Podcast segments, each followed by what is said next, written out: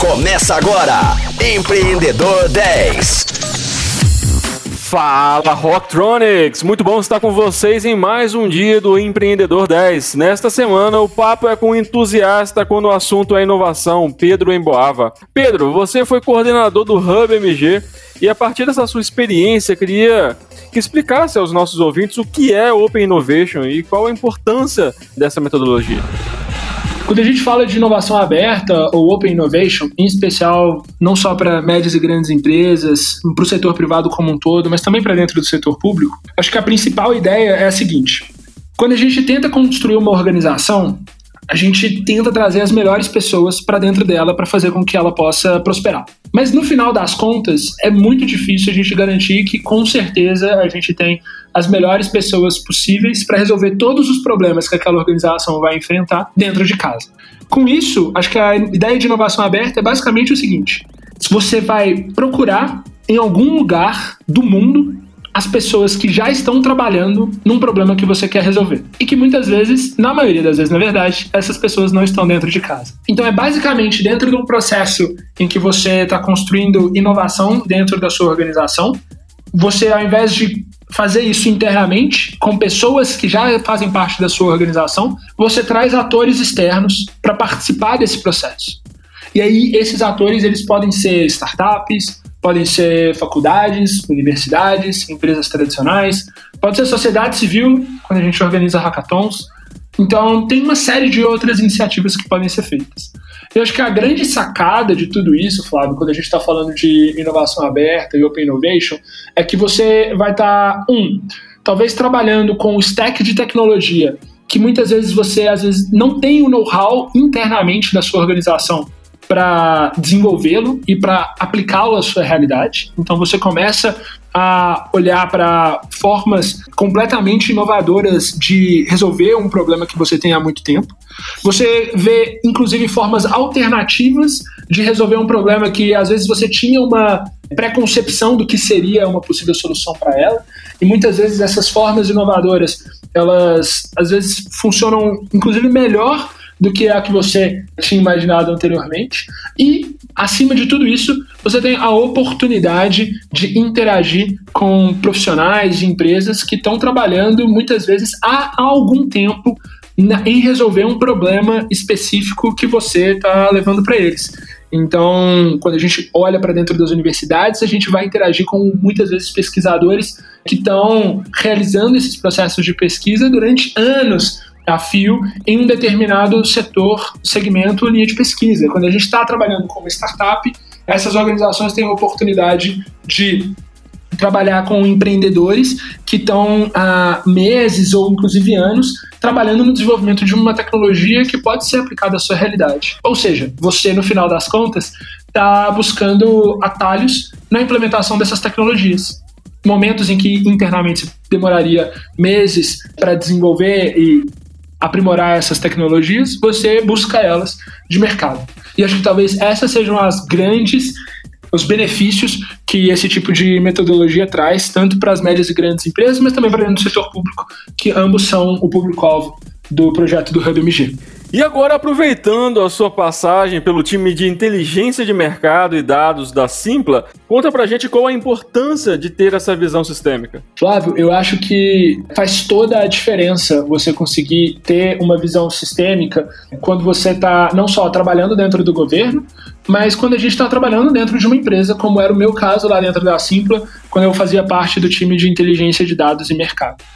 Porque em muitos aspectos, quando você está analisando novos mercados para a entrada de uma empresa e para a entrada de uma startup, como é o caso da Simpla, como era o caso da Simpla naquela época, a gente precisa fazer uma série de abstrações para entender em maior profundidade mercados que muitas vezes aquela organização não atuava. Em vários momentos eu me peguei olhando para um mercado que tinha um comportamento muito específico, quando a gente falava de um mercado regional em que a Simpla ainda não atuava, não era o principal player.